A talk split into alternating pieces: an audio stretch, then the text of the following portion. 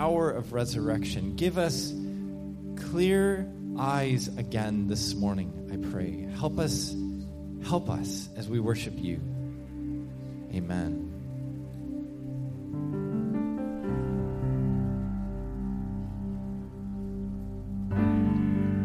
The head that once was crowned with thorns is crowned with glory now.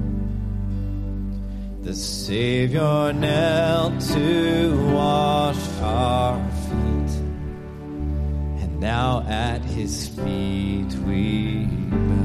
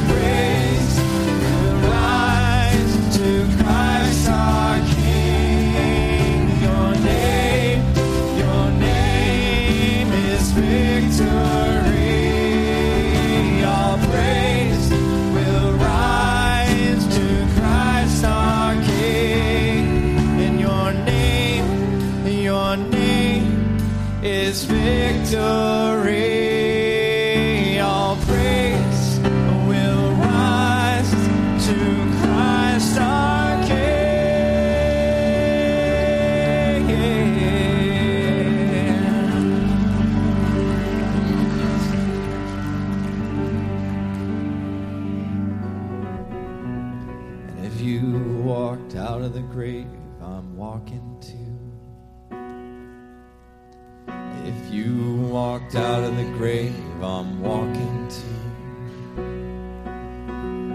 If you walked out of the grave I'm walking to, this is my hope.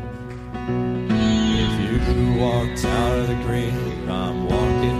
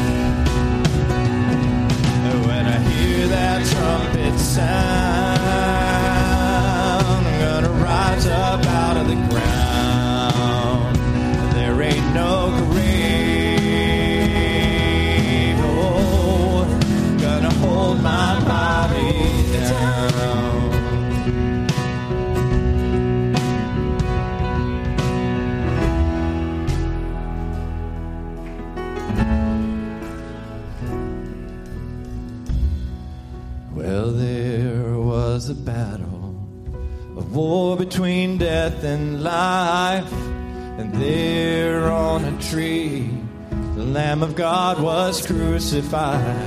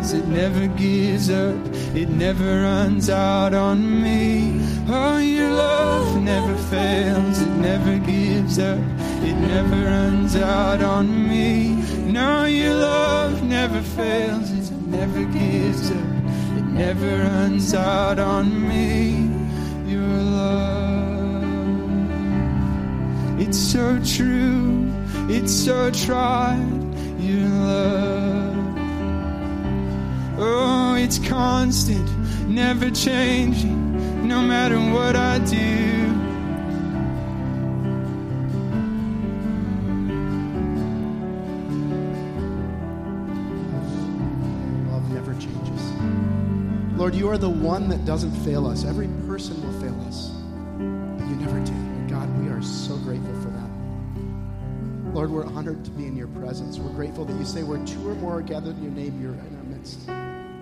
Thank you, God, for being here with us. Thank you, Lord, for being part of what we're doing. And thank you, Lord, that we get to see what you're doing and come alongside it each day. Lord, would you tenderize our hearts more and more to you?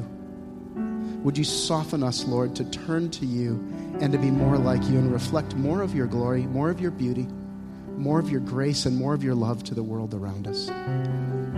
Lord, we just recognize our desperate need for you because that's not our nature. But Lord, Christ in us changes everything. It changes everything. And Lord, we're so grateful that you don't just save us, but that you are with us and you walk with us and you live in us and we can be Christ to the world around us and to one another.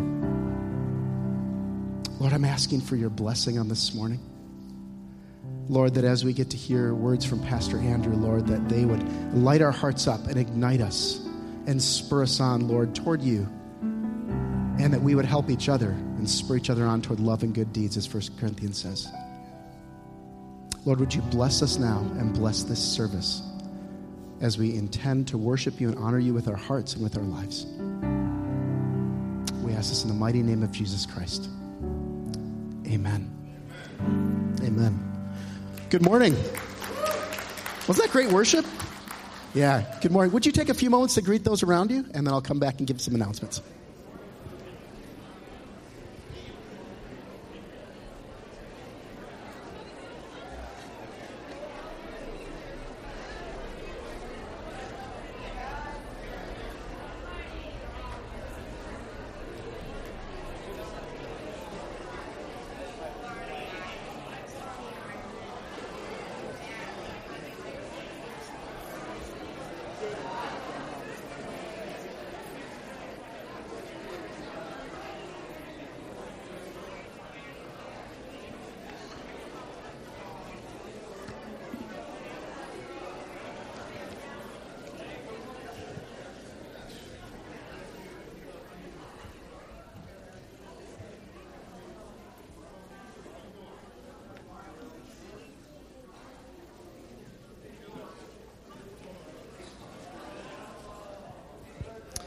As you're taking your seats, I would like to welcome any first time visitors here to City Church. If this is your first time and you're curious about our ministry and would like to know more about who we are, we have a welcome center over in the back on your right. And there's a little light and a little sign there that says welcome. After the service, I would encourage you to go and talk uh, and get to know us, who we are at City Church, and what ministries we have. And uh, there is a welcome gift for you. It's kind of a nice little gift. So, all right, let me give a few announcements. First of all, two weeks from tonight, we will be having our worship and waiting night. How many of you have been to worship and waiting? Several? Okay, raise your hands high because I can't see with the lights. There we go. Yeah, thought there were a bunch more people. Worship and waiting is a time that we wait on the Lord and we're really here to minister to Him and see what He wants to do. Now, what's amazing about it, we don't have an agenda, but the Lord seems to do things in our own hearts and lives, and we walk away so filled from just ministering to Him. So I encourage you to come out two weeks from tonight for worship and waiting. I have three other announcements for you. Night for a Princess is happening this Friday. If you don't know what Nights for a Princess is, dads and daughters, daughters from age three to fifth grade, not dads from age three to fifth grade. Dads shouldn't be there if they're age three to fifth grade. Anyway, um, dads and daughters, three years old to fifth grade. This is going to be held at Turner Hall. This includes dancing and activities. The tickets are $20 per person, partially because we actually rent a hall. We, we outgrew our current facility. Guys, if you have daughters in that age, I just heard a young adult telling me the other day the impact that that had on her life as she was saying that it's a memory she still holds of her and her dad at this, and also it helped set her on a right foot for what she thought about men and dating, which is, I think, one of the great impacts that you can have, men. So, I encourage you to come out and sign up, get your tickets, and uh, if you have a daughter at that age, it's a powerful event. Um, also, we have Empowering Women on Saturday. So, the next morning, is that Joyce back there? No, that's a, come on, women, empowering women. This is going to be a great event. There are five of our women who will be speaking on different topics after having a fabulous breakfast. Is that right, Joyce? Is it a multi meat breakfast again? No, it is not a multi meat breakfast. Sorry. Erase that, strike that from the record. Okay, it is a breakfast that they're having, and there's going to be five speakers from our church. It'll be amazing. Uh, Sima at the, at the women's table. Don't forget to do that so we know you're coming. And then lastly, we have a primetime potluck Friday, March 8th. If you are 55 or older or you feel 55 or older, you're welcome to come. So come join in on that. All right. I would like to invite a, a man to preach today who I really respect and honor. He is one of the most transparent people, and he walks his faith in front of us. So, would you please join, join me in inviting Pastor Andrew to preach this morning? Thanks, brother. Good morning. The transparency thing isn't mine, it's God's idea. I've often shared with, shared with Pastor Joel once that the price I have to pay to come up here is that transparency. And it's like, Lord, is there another way? Is there another way to do this? So today, you get more of my transparency. And uh, in that, um, forgive me if I cry, because this transparency is really deep into my soul, which what brought this message out. Um, God really hit me.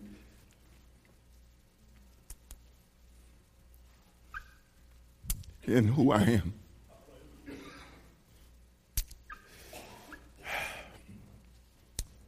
I'm a different person going into 2019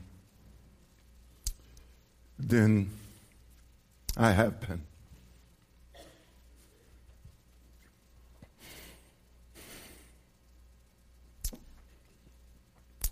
My son was going through a situation of some things and things he has chosen to do with, in a relationship. And you know and it's just kind of like oh no no buddy don't no don't do that don't do it no you know just being a dad you know? And the scenario is is like there's an airplane there. One one engine doesn't work the other one barely works there's enough fuel to take off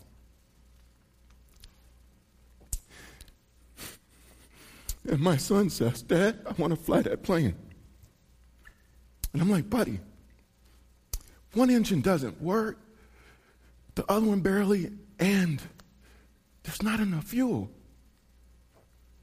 And he says, Dad, I know. I want to fly that plane. And everybody has told me, you got to let him go. You got to let him go. So I kiss him on the cheek, and then I watch him get in that plane. because I had to let him go. And then the pastor, who's always telling everybody, keep your eyes on God. Keep your eyes on God.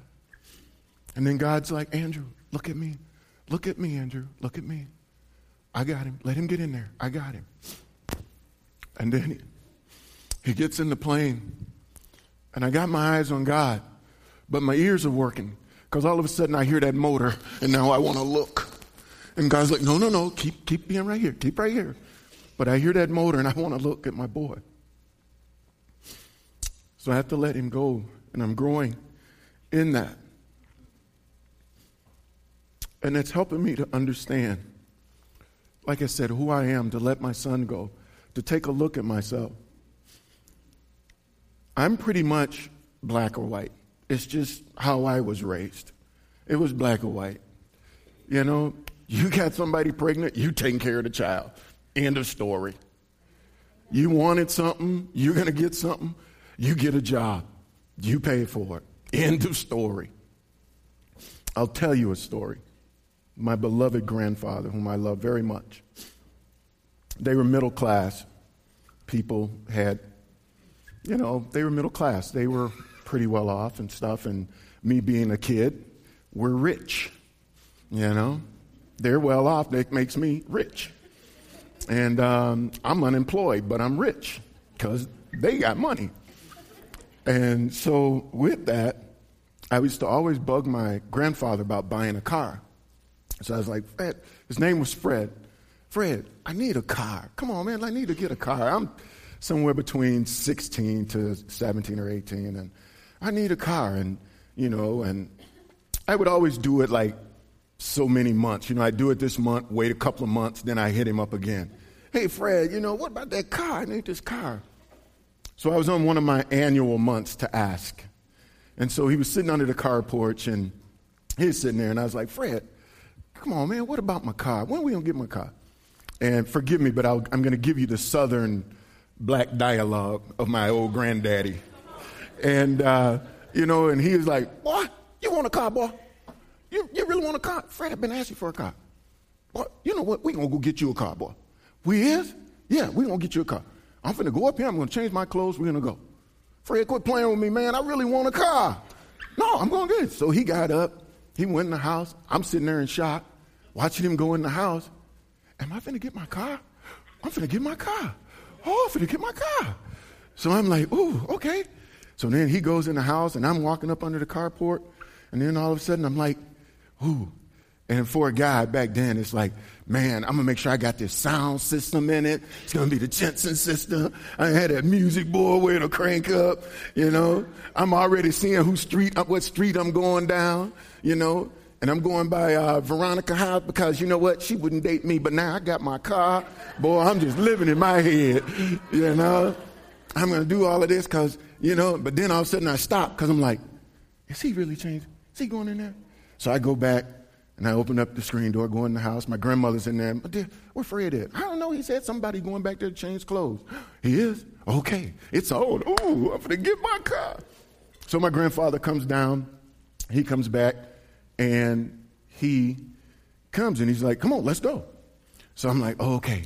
So we riding, boy, and we're going, and I'm like, oh, this is so cool. In my head, I'm just, oh, but I'm gonna put that sound system in it and everything.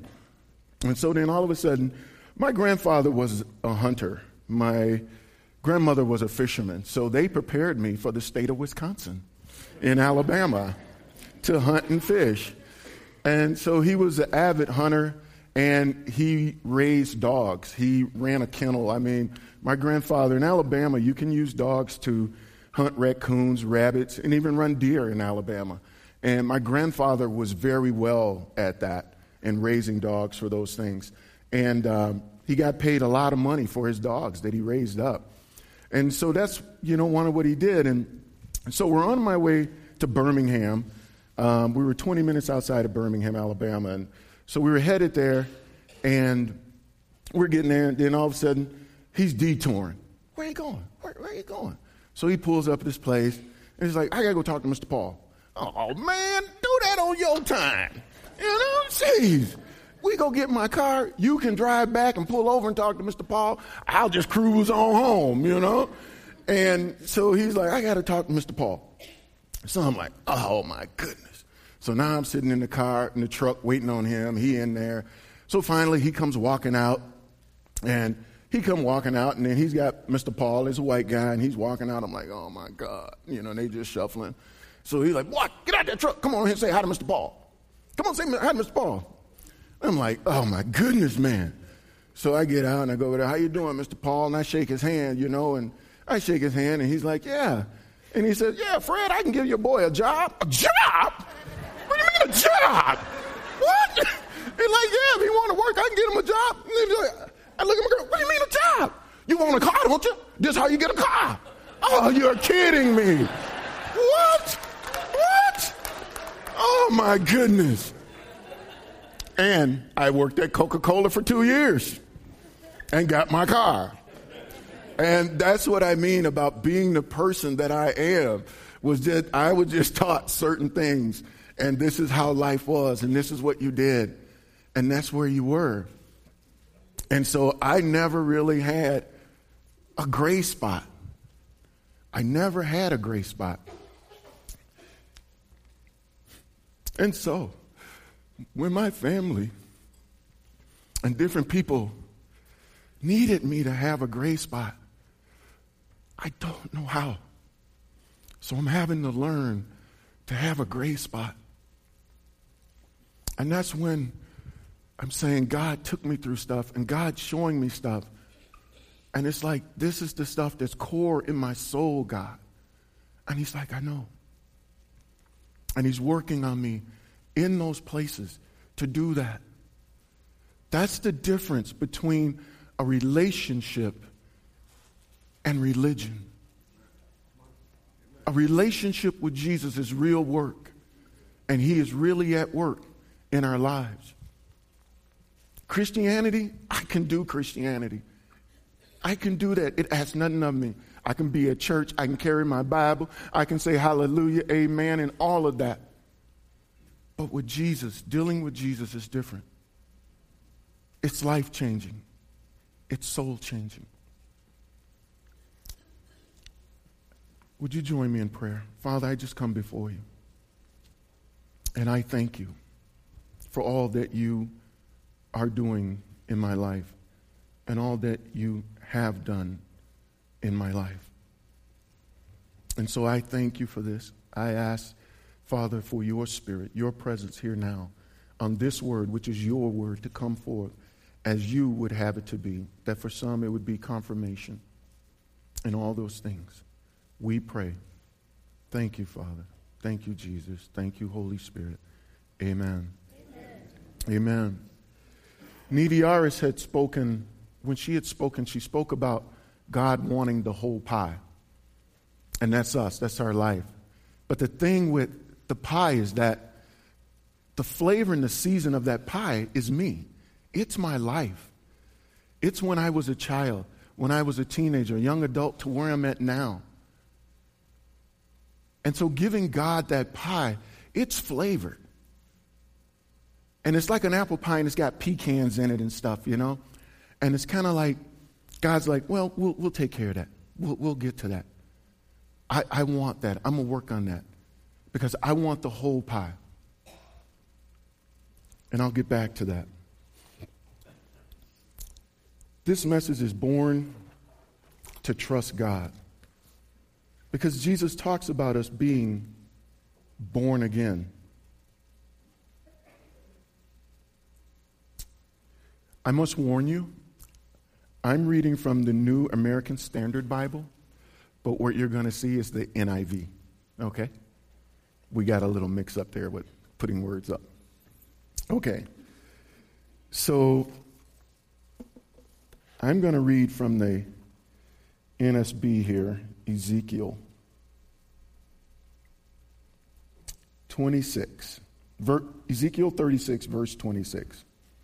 Moreover, I will give you a new heart and put a new spirit within you, and I will remove the heart of the stone from your flesh and give you a heart of flesh. I will put my spirit within you and cause you to walk in my statutes, and you will be careful to observe my ordinance you will live in the land that I gave to your forefathers, so that you will be my people, and I will be your God. Moreover, I will save you from all your uncleanness, and I will call you for the grain and multiply it. Even in the Old Testament, God was speaking to the Israelites about making them his people pulling out their heart and giving them another heart. And so now we come to modern day here with the New Testament when Jesus is talking about the new birth, when he's talking about being born again. In John 3, it says, Now there was a man of the Pharisees named Nicodemus, a ruler of the Jews. This man came to Jesus by night and said to him, Rabbi, we know that you have come from God as a teacher, for one for no one can do these signs that you do unless God is with him. Jesus answered and said to him, Truly, truly, I say to you, unless one is born again, he cannot see the kingdom of God. Nicodemus said to him, and I love Nicodemus' answer because it's just the way it is. How can a man be born when he is old? He cannot enter a second time into his mother's womb and be born, can he? He's just that's just real. Talking to Jesus just real in that. And Jesus answered in verse 5, truly, truly, I say to you, unless one is born of water and the Spirit, he cannot enter into the kingdom of God. Well, there it is. Jesus is saying it's being born of water and the Spirit. So I'm breaking it down here for you a little bit of interpreting what it is here of being born again. So it's of the water and the Spirit. And then John 7, 37, it says, Now on the last, in John 7, verse 37, now on the last day, the great day of the feast, Jesus stood and cried out, saying, If anyone is thirsty, let him come to me and drink. He who believes in me, as the scripture said, for his innermost being will flow rivers of living water. But this he spoke of the Spirit, whose those whom believed in him were received to receive. For the Spirit was not yet given because Jesus was not yet glorified. Now, on the last day, Jesus stood. In verse 8, who believes in me, as the scripture said, from his uttermost being will flow rivers of living water.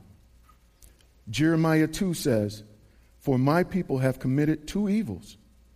They have forsaken me, the fountain of living water, to hew for themselves cisterns, broken cisterns that can hold no water. So, as Jesus says, being born again is of the water, we're knowing that we come to Jesus and that we come to the Father and we drink from the Father. He is the one that gives to us that which we need, that living water. That's a part of that new birth, that we get that, and that we don't make our own cisterns to drink from, but we drink from God by being in communion with God and receiving from God, that we drink the living water that flows from Him, that is in us to flow from us to others, is what that living water is. And that Jesus says, as we believe in Him and on Him. In verse 6, that which is born of the flesh is flesh, and that which is born of the Spirit is spirit.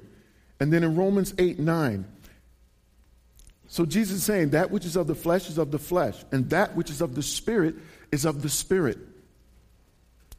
Romans 8, verse 9. However, you are not in the flesh, but in the spirit, if indeed the Spirit of God dwells in you. But if anyone does not have the Spirit of Christ, he does not belong to him. If Christ is in you through the body, through though the body is dead because of sin, Yet the Spirit is alive because of righteousness. But if the Spirit of Him who raised Jesus from the dead dwells in you, He who raised Christ, Jesus from the dead, will also give you life, life to your mortal bodies through His Spirit who dwells in you. So again, as, as Jesus was saying, to have the Spirit and the water is to be born again. And, and Paul is saying here that God has given us the Spirit, and as we receive the Spirit of Christ, as we're being born again, we are born again into Jesus. That He is in us and we are in Him. And that this is what it is that we have.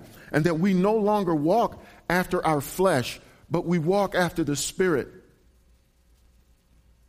That which should make us different as Christians. That if I'm walking by the Spirit, then that's why my soul is being torn apart. That's why now God is in my core because and showing me the changes I need to make within who I am, that I can walk by the Spirit of God and not by my flesh and not by the things that I feel I should be. And exactly that, like I'm sharing with you, when God gets that deep in you, when God starts to work, you are born again. I feel born again. Because right now in this moment, I know not who I am. That who I was, God is taking that away from me. It's the same thing as people say a lot. Well, you know, I don't know, I don't understand people with drug and alcohol issues. Yes, you do. Yes, you do. You're just as drunk on yourself as I am and they are. Yeah, you are. That's why you're here in this sobriety program called church. Because God is showing you now that very thing. Like I said, that's what's happening to me right now. I'm sobering up. He's bringing me to sobriety of how to live out my life in the spirit and not of the flesh. And understand this. When you've been moved somewhere that you don't know,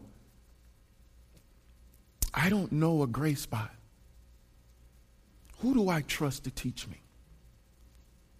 Who do, who do I trust to teach me?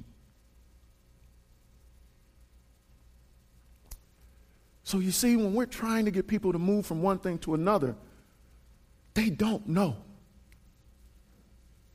But who can I trust to teach me and show me the way? I guess that's why God is saying, I put my spirit in you. As you're born again, you'll carry living water. I'll show you, Andrew, through these things. Verse 12 So then, brethren, we are under obligation not to the flesh to live according to the flesh. For if we are living according to the flesh, you must die. That's scriptural. I must die. But if by the Spirit you are putting to death the deeds of the body, you will live. I will live, but how? How, Lord? You see, the same thing, like, and I've said this before people with addictions, you know, they don't want to be over here. They don't want to be there. I don't want to be this guy and that's just black or white, no gray spot, and, and, and these things. But I know this. I can do this. People who are in addiction, they can do this over here. I know how to navigate this. But over here, I don't have a clue. I'm vulnerable. I'm vulnerable over here. Who likes being vulnerable? And so I'm learning. And so this is where I really look to God.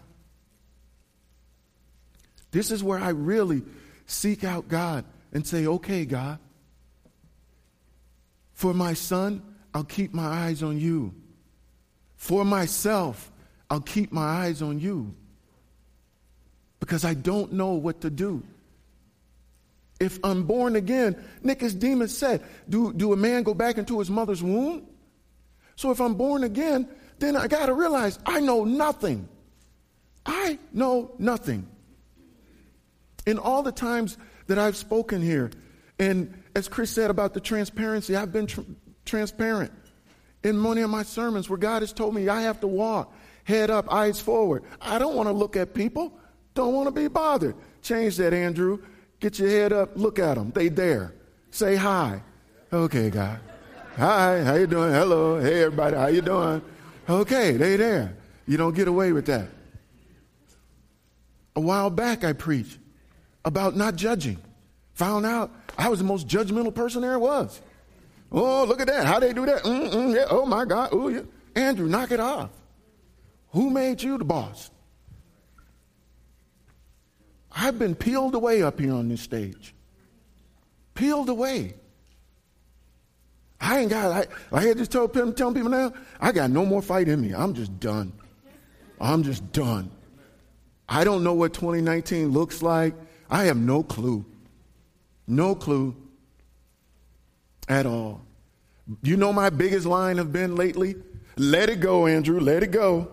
Just let it go. Don't even get involved. Just let it go because you're going to get mad about something or you're looking at it through your flesh.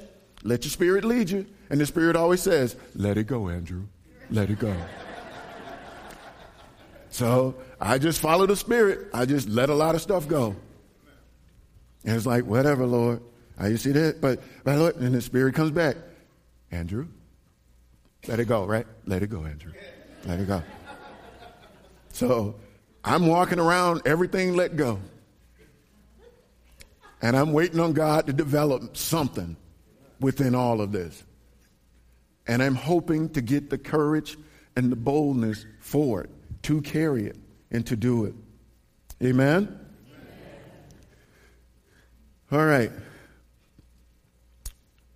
15, for you have not received the spirit of slavery leading to fear again, but you have received the spirit of adoption as sons and daughters, by which you cry, Abba, Father. The Spirit Himself testifies with our spirit that we are children of God, and if children, heirs, also heirs of God, and fellow heirs with Christ, if indeed we suffer with Him, so that they, so that we may also be glorified with him. Back in John 3, verse 7, it says, Do not be amazed that I've said to you, You must be born again. The wind blows where it wishes, and your heart hear the sound of it, but do not know whether it comes from and where it is going. So if everyone who is born of the Spirit, God is saying the Spirit comes. You don't know where it comes. It comes. He's given it to us. We have the Spirit to lead us, to guide us. It's not to get caught up on where He's at, is it this. The Spirit is there to guide you. It's the voice of God that tells you those things.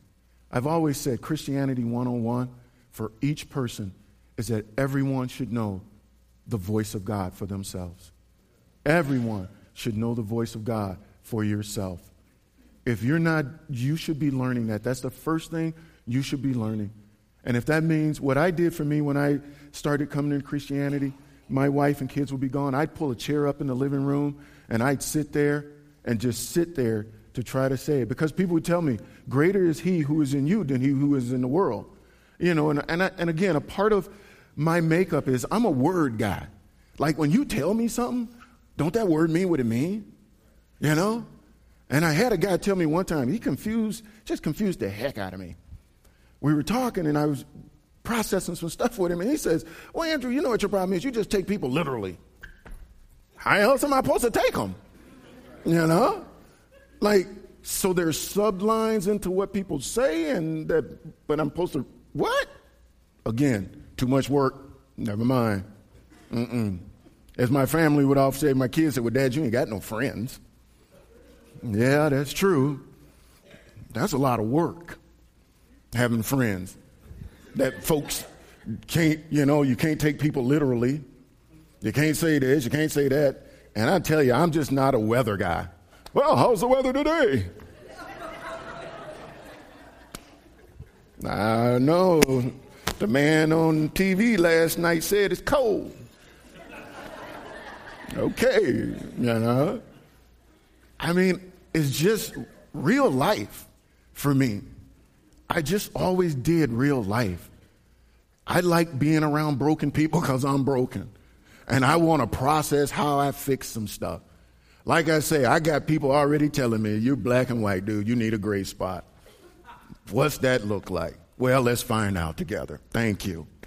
In the meantime, what's the weather like? and, uh, and so that's life for me. That's the kind of guy I am. A real life kind of guy and, and doing things and processing and helping people and, and learning from people as well. Like I said, I want to recognize the one thing I, you know, like I said about life is that when you're awake to yourself, that there's changes in me that I need to make and be okay with that, I want to do that. I want to be a better dad to my kids. They deserve that. And I want them to have that. I want to be a better husband to my wife. She deserves that. I want to be a better pastor for all of you. You deserve that. And so I say to you, as I'm transparent up here, have mercy and grace with me and know that God is working in me to bring me to these places that I need to grow in. understand, I did not seek the title of pastor, he gave it to me. And that was a conversation too. All right. Nicodemus said to him, How can these things be? Jesus answered and said to him, Are you the teacher of Israel and do not understand these things? Truly, truly, I say to you, we speak of what we know and testify of what we have seen, and you do not accept your testimony. If I told you earthly things and you do not believe, how will you believe if I tell you heavenly things? I feel right here what Jesus is saying. I feel Jesus saying this. If I talk about the lower story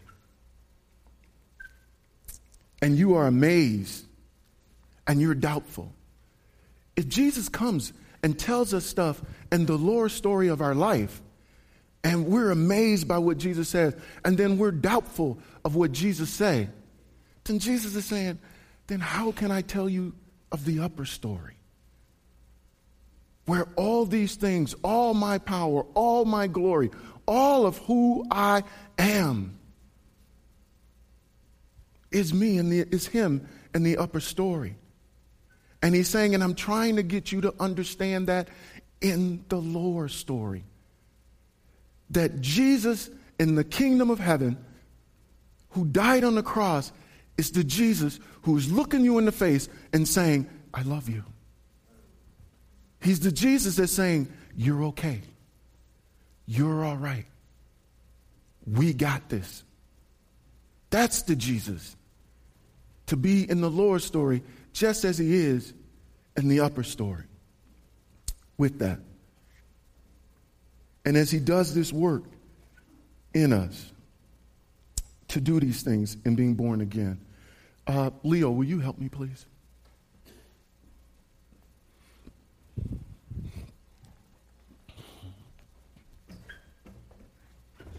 We're going to move this right over there.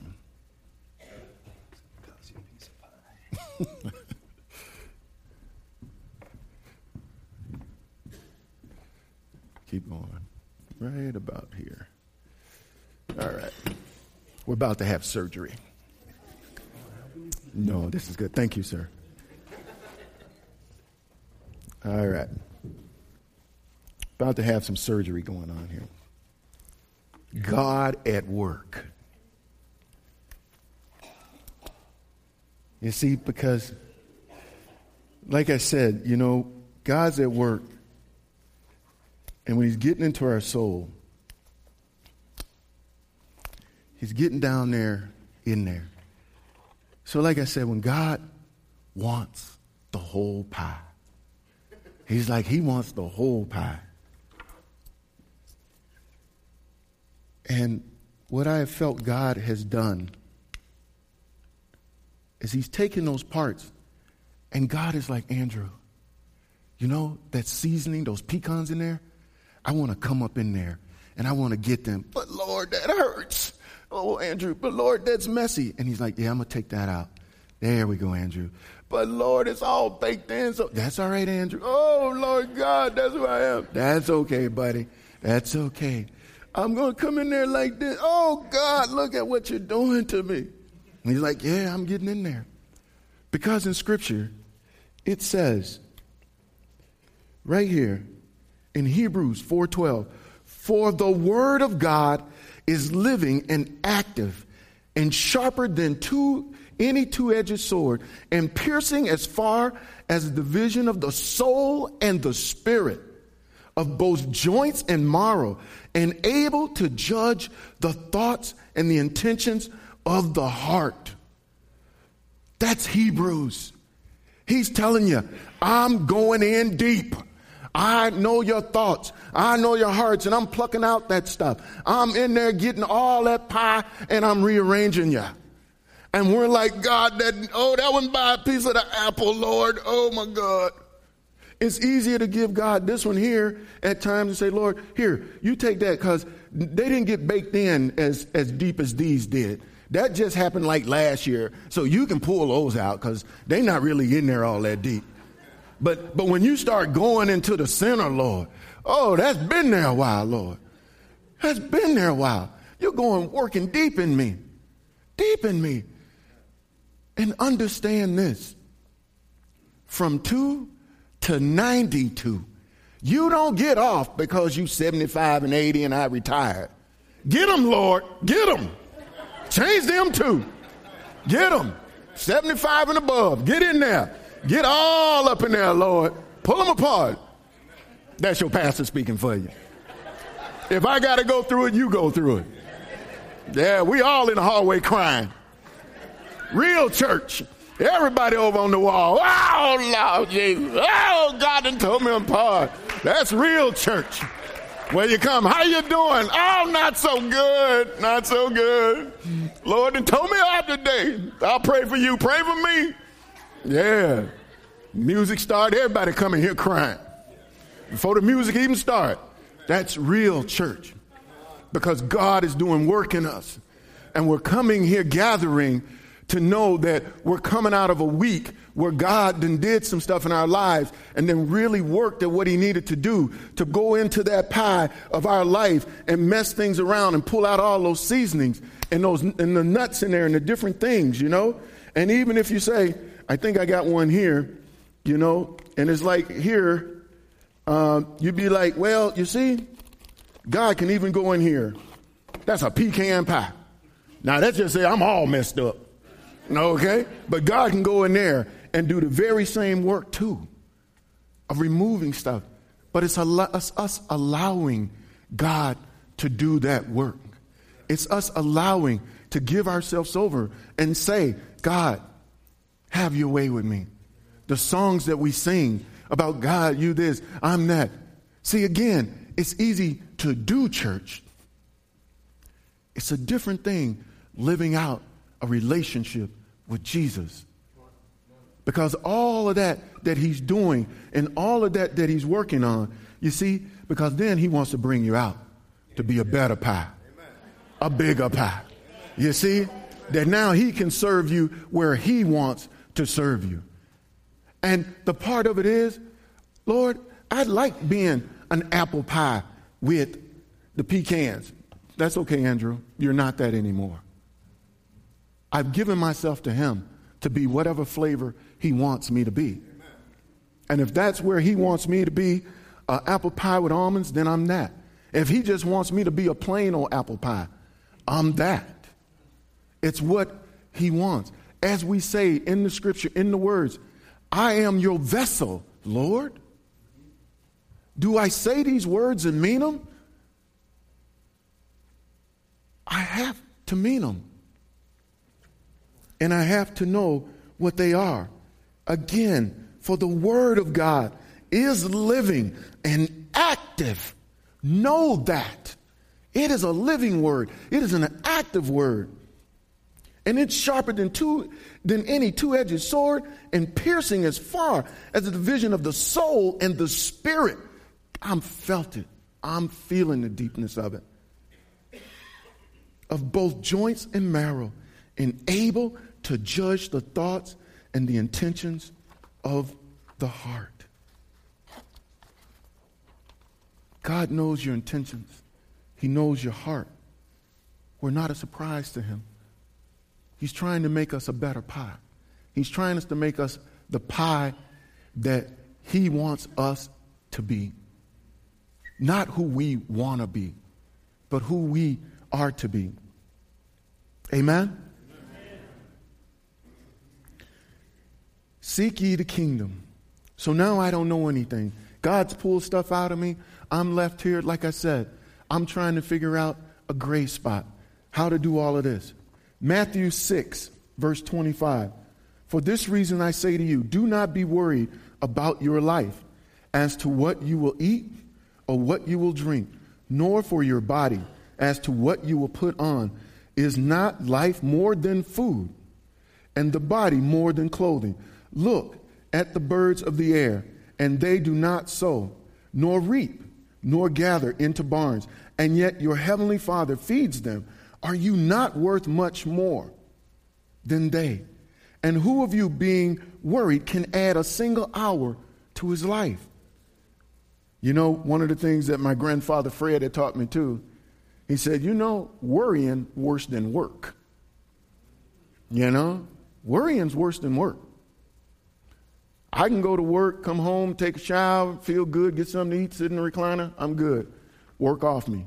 Worry, I take a shower, I'm worrying in the shower. I get out the shower, I'm worrying out the shower. I eat, I'm worrying. About to choke, I'm worrying so hard.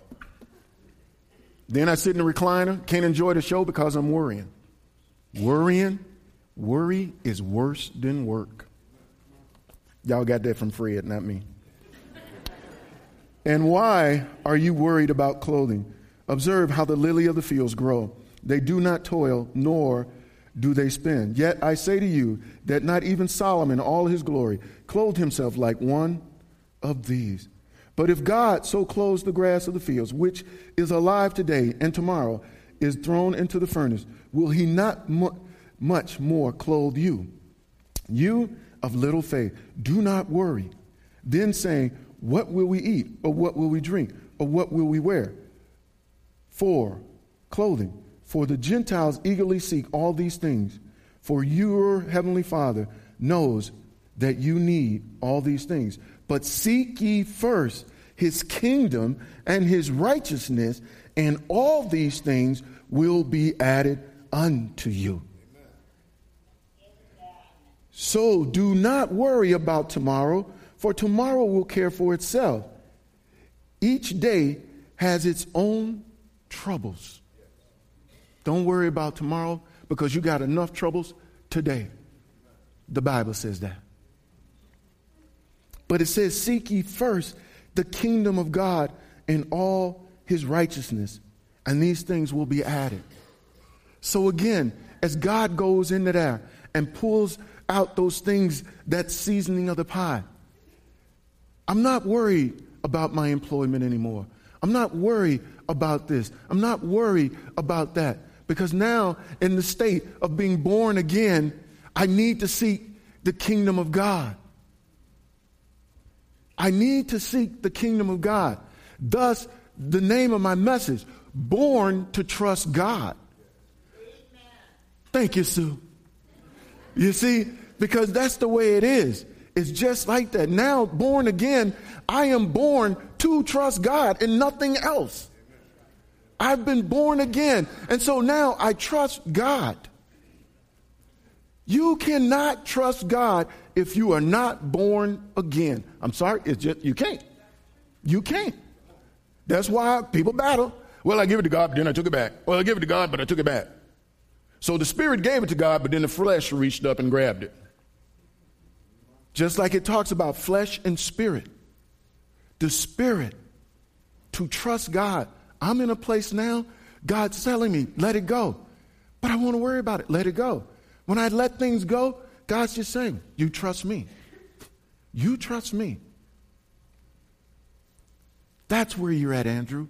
Just trusting me. You don't need to know no more than you trust in me right now. Because I'm born again. I'm new. You know? I'm new. I'm just off the boat, whatever. Because I'm letting God now lead me and guide me. And as He puts me back together, so it says, Seek ye first the kingdom of God. Proverbs 3 5 starts. It says, Trust in the Lord with all your heart and do not lean on your own understanding. Now, see, the title of my message was going to be The Trouble with Trusting God. Because right there tells you the trouble with trusting God. Trust in the Lord with all your heart and do not lean on your own understanding. If I'm not born again, I'm standing all over my understanding. I'm talking to God about this situation like this and about that, and like, God, hi, hey, God, it should be like this. Well, see, God, you need to see, well, because I want that job or I need that promotion. And God's like, no, just let it go. Well, well, God, well, okay, let it go, God. But wait a minute. Let's talk about this. Because, see, I see it this way. And I understand it like this, Lord. You know, the boss really need to get to me, Lord. You know, I've been here 10 years. So I don't know why the man acting like he acting. You know? God, let it go. Oh, God, but See, when you're leaning on your understanding about situations in your life, I'm not trusting in God. I'm not. Because I'm trying to get him to work with me on, on the way I see it. But born again, born again, I let it go. I know nothing. Whatever, God. He gives a job to me, I, he give it to me. He don't, whatever. It's in your hands. That's how it goes. That's where my life is. Is that I let you have it, God. And I've just been born now to trust in you and to do that. In all your ways, acknowledge him, and he will make your path straight. Do not be wise in your own eyes. Fear the Lord and turn away from evil. It will be healing to your body, a refreshment to your bones. Honor the Lord from your wealth and from your first and of all your produce. So your barns will be filled and with plenty, and your vats will overflow with new wine. My son, do not reject the disciplines of the Lord or loathe his reproof. For whom the Lord loves, he reproves, even as the Father corrects the Son in whom he delights. I'm to allow God to take the pie, do what you want. I've been born to trust you, born again to trust in you, Lord. To lean not on my understanding in this situation, Lord. I can talk to you about it, but as soon as the Spirit say let it go, I let it go. I don't know how this is going to play out. The part of me wanting to understand the situation, but saying, nope, don't, that's death to self. That's me dying to self because I'm dying to that part that wants to do this thing. And now I'm moving on from all of that. Amen? I know, I know it's hard. I know it's a hard message. Wait till you start living it.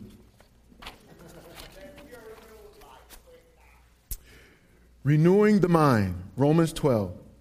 Therefore, I urge you, brethren, by the mercies of God, to present your bodies as a living and holy sacrifice, acceptable to God, which is your spiritual service and worship. And do not be conformed to this world, but be transformed by the renewing of your mind, so that you may prove what is the will of God is, that which is good and acceptable and perfect. Born again is the transformation of my mind to not see things in the way that I see them, to not walk by the flesh but by the Spirit. I will be opposite of this world transformed by the renewing of my mind, letting things go. Where other people see in situations and be going, well, how you just let that go? How you just gonna let that be? Because I can. I can because of renewing my mind. Well, I tell you, if it was me, I was. It, it ain't you. It ain't you. It's me. And it really ain't me. It's God. Amen. It's God helping me do this. And maybe if you were to get God to help you do this, then it wouldn't be so difficult for you as well. Because, see, God is not trying to lead me into difficulty, He's trying to lead me out of difficulty. He's strengthening me for the troubles of today. He's letting me know not to worry. I got you, Andrew, in the troubles of today. Trust in me, Andrew. I got you. When your son climbs into the airplane, Andrew, I got him. Trust in me, Andrew. You know how many airplanes you climbed into, Andrew, and I had to watch? Do you know how many, Andrew? And I had to watch. So it's understanding that I'm trusting in the Lord now simply because I know nothing. I don't know if that's good to say as a pastor, but that's where I'm at. That's just where I'm at. Thank you.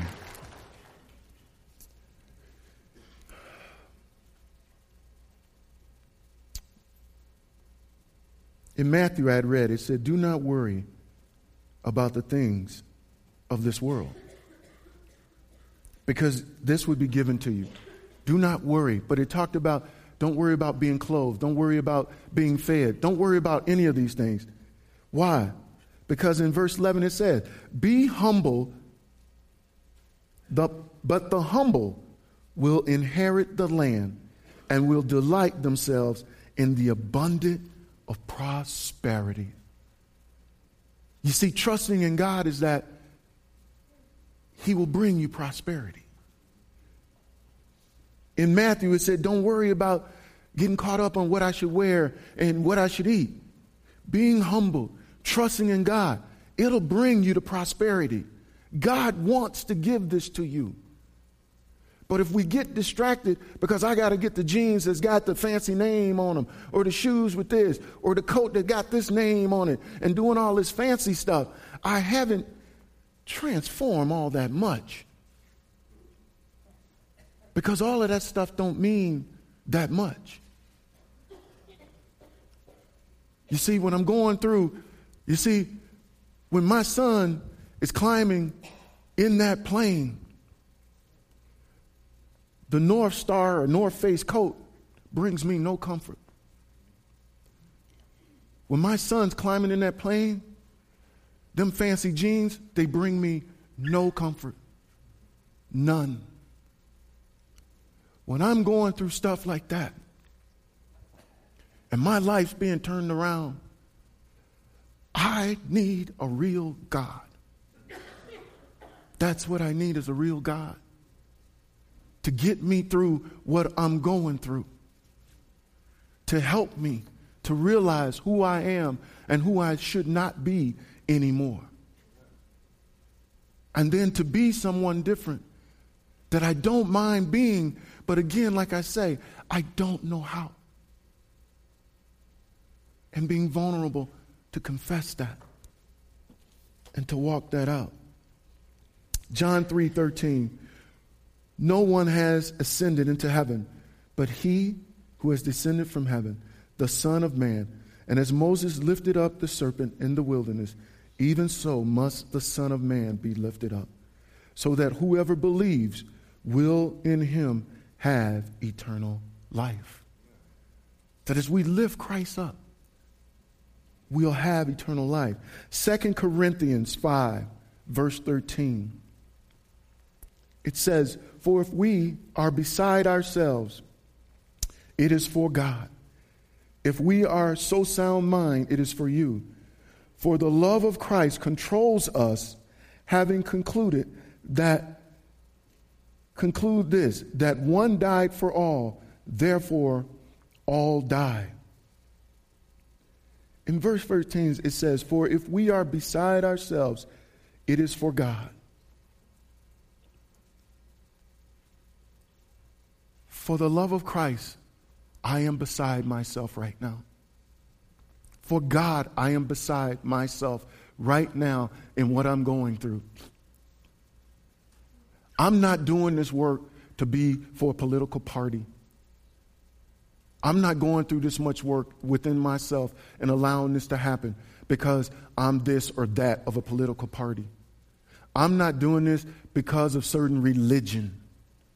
I'm not doing this because of a religion. I'm doing this because I've said to Jesus, He could be Lord of my life as well as my Savior. And now that in that relationship, I am beside myself because that is happening to me. For the love of God, have your way in my life, God.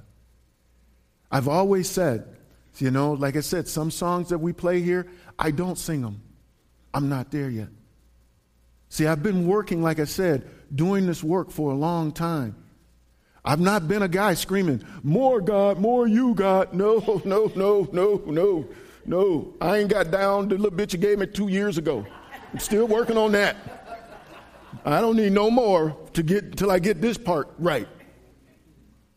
You know, I was talking with a guy once about recovery, and he said, yeah, in my recovery, he said, I spent 26 years getting convinced. And then after that, I started doing the work. And it just resonated with me like, yeah, how long have I been in my Christianity getting convinced before I started to allow God to do the work? You see? So that's why I said I'm going into 2019 right now, and it's kind of like I'm convinced. He's like, good. Woo-rah! Okay, I'm convinced. Have at it. And so he's been at it. For if we are beside ourselves, it is for God. If we are sound mind, it is for you. For the love of Christ controls us, having concluded this, that one died for all, therefore all, therefore all died. And he died for all, so that they who live might no longer live for louder people. It hurts. Yeah, one more time. All right. Now let's say myself. One more time. Yeah, wake up. You in church today. Amen. It hurts. I don't want to be alone. So, therefore, for now on, we recognize no one according to the flesh. Even though we have known Christ according to the flesh, yet now we know him in this way no longer. I know him spiritually now. I'm not trying to get convinced. I'm not trying to, to, well, what about me, Lord? But what about me, Lord? Dealing from the flesh. I'm knowing him now from the Spirit that he is the Lord and Savior of my life. And I'm allowing him to cut deep. I'm allowing him to do the work because I don't want to live in the fleshly mind. Have your way, Lord. I won't be perfect at this, and this won't happen overnight. But I'm allowing the process, and I'm going through the stuff, and I'm going to be working at this until the day Jesus come home or the day I die. But I will be in victory. I will be happy. I will be and made some changes in my life that by the time I get 90 years old, we not starting to work. The work is pretty much there and I'm getting used to it. You see, the thing of it is, is like what I'm learning is that when I die to myself, that I no longer live for myself and I die with Christ, then when the doctor comes and he tells me, you got cancer, cancer can't have me, I gave myself away to God already. Cancer can't kill me. I died to Jesus a long time ago. When somebody comes, well, this and this is happening. That, you, I'm sorry. I gave myself to Christ. You see, that's what I'm saying. The real scenario of being in a relationship with Jesus, getting to the point where I'm really being committed with God and that I'm giving my all to God, that no matter what life throws at me, I'm born again because I'm born to trust God. I am born to trust Him. And so when cancer say, going to say cancer, well, you got this. Bro, doc, doc, you want me, let me go get one of my DVDs. You'll see when I died, and I think it was back in 2019. You telling me this now. I was dead then a long time ago. Okay? And all I have is life. And the life that I have, cancer can't take. Cancer can't take that life. The life that Christ has given me, nothing can take that life. Nothing can take it from me if I hold it correctly, if I hold it rightly, and if I trust in God, and if I seek the kingdom of God and let God teach me, then I'm able to handle things. Because I'm spending my time dying daily to God over other things. Over other things that I'm dying daily for.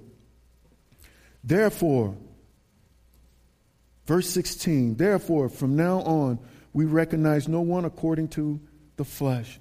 Even though we have known Christ according to the flesh, yet we now know him in this way no longer. Therefore, if anyone is in Christ, he is a new creature. The old things have passed away. Behold, new things have come. Now, all these things are from God, who reconciled us to himself through Christ and gave us the ministry of reconciliation. Namely, that God was in Christ reconciling the world to himself, not counting their trespass against them, and he has committed to us the word of reconciliation. You see, God has a plan in this all along. Andrew, You're my vessel. You're my servant. You're my pie that I'm serving out because I'm at work on the message I've been at ever since Christ came to earth, died on the cross. Reconciliation, Andrew. That's what it's all about. Get with the plan, Andrew. Get out of yourself so you can get with the plan. It's about reconciliation, being reconciled to God. For those that surround us that we may know that aren't reconciled to God, that in some way I can help you to know that you need to be reconciled to God. Somehow that I need to help you to know that Jesus died on the cross for you. He loved you. He cared for you. You see, it's those things. Maybe you're here today. You've never received Christ as your Lord and Savior. You can receive Him as your Lord and Savior, but also know that He's going to be your Lord. The gift is receiving the salvation, the work is the death to self. Christianity is real. If you want to say, Well, I don't know if I believe in God, well, God believes in you. And just because you don't, He's alive. And there's many people that are sitting here today, and we're the testimony of that.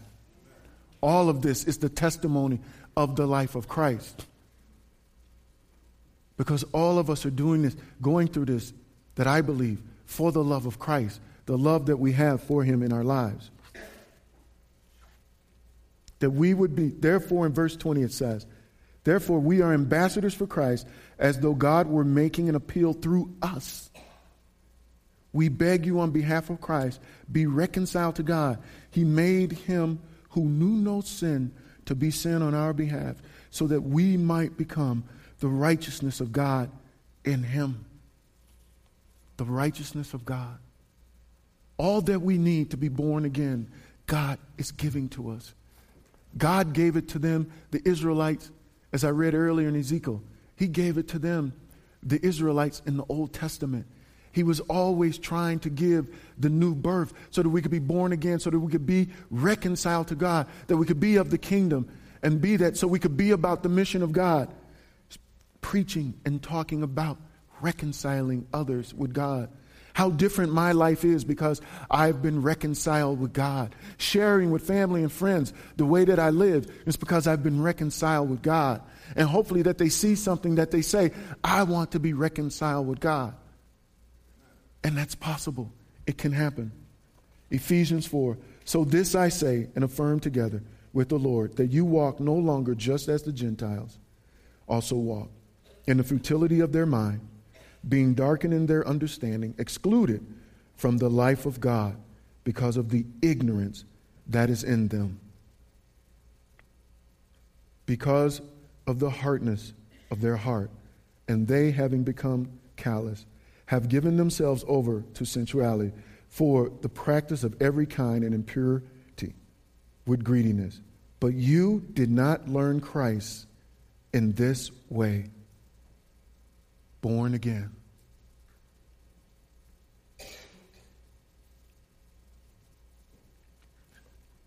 But you did not learn Christ in this way. If indeed you have heard him and have been taught him, just as truth is in Jesus, that is reference to your former manner of life. You lay aside the old self, which is being corrupt in accordance with the lust of deceit, and that you be renewed in the spirit of your mind, and put on the new self, which in the likeness of God has been created in righteousness and holiness of truth that we put on the new self to be born to trust God, to not live for ourselves, and to walk in that way. Would you rise, stand, please? Would the worship team come up?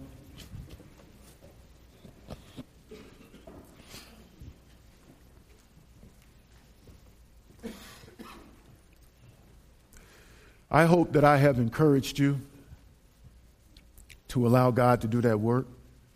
I hope what I have shared with you and spoken, that God has used this as confirmation and some of the things that He's already been saying in your lives. I share this with you, and I encourage you. As Needy Aris had talked about the witness of heaven that were saying, Go, go, that were cheering us on. Know that they're cheering you on. Know that I'm cheering you on. I know the realness of this. I've always said, like I said, people's lives are complicated. I don't know how people do pastoring without the Holy Spirit, without God, because people's lives are complicated. And at certain times, I don't want to just give people lip service of scripture and words. It's one thing to tell people when they're going through something, well, keep your eyes on God. Put your eyes on God. And then when you go through it, now I see why the struggle is, because now it's my son. It's just like when the disciples were with Jesus in the boat and they were sailing across. And Jesus was there in the boat and they woke him up and they thought, hey, wake up, wake up, we're going to die. And then he steals the water, he steals the storm. And then the disciples look at him and say, What manner of man is this? You see, they've seen him do work for others. They've seen him do all these miracles. They've seen him do everything for all these people, feed the 5,000. But it was different when he was doing something for them. Then it was, what manner of man is this? I know Jesus to be real. And that's why I'm beside myself and giving myself over to Christ, that he would have his way in me and that he would do what he wants to do so that he could be there. So I encourage you in that. We're going to have prayer teams come down. If you're here today and you don't know Jesus Christ as your Lord and Savior, and you would like to, I would ask you to come down and come to one of these, the pairs of people that'll be up here, and let them talk to you on how to do that, to allow Christ into your life. The prayer teams will be here for other things that you may want. Father, I just thank you for this day. You can play. We give you the glory and we just give you the honor. We thank you, Father, for your grace and your mercy, your goodness and your kindness, Father. We just thank you for this. Father, I pray that now, in the realness of your word that you have given, that it is alive and that it is active, as it says in Hebrews, that you are anointing, Father. Holy Spirit, move amongst my brothers and sisters. That they would allow you to come in. And they give you that pie, and you're able to go in and pull out the pecans or the almonds or whatever it needs to be, Lord. That they trust you. That we become born again to trust God whatever the situation is, Lord, that we're trusting in you for that. And that you would show us the way, Lord, of how to be in there. And with that, Lord, to you be the glory and the honor, Father, for that which you do and that which you give. We thank you. I pray this to be more than just a message for today, but that you would go forth confirming this, Lord that you brought this out, that it would be there in many ways. People's thoughts and minds would be brought back to you, Jesus, and what you're asking of them and what you want to give them. Father, we thank you. To you be the glory and the honor. Blessed be the Lord. In Jesus' name, amen. Blessings to you all. Thank you.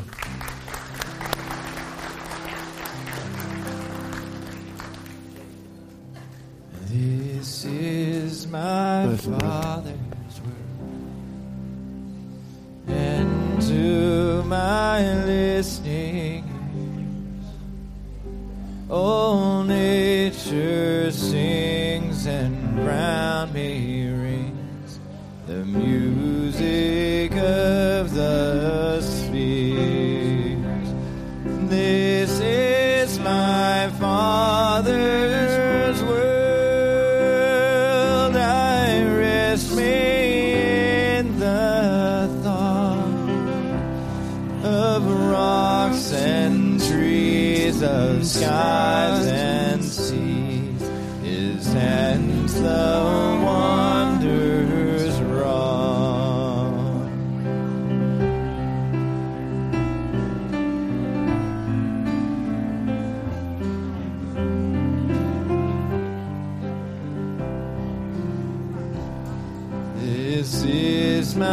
my Father's world. The birds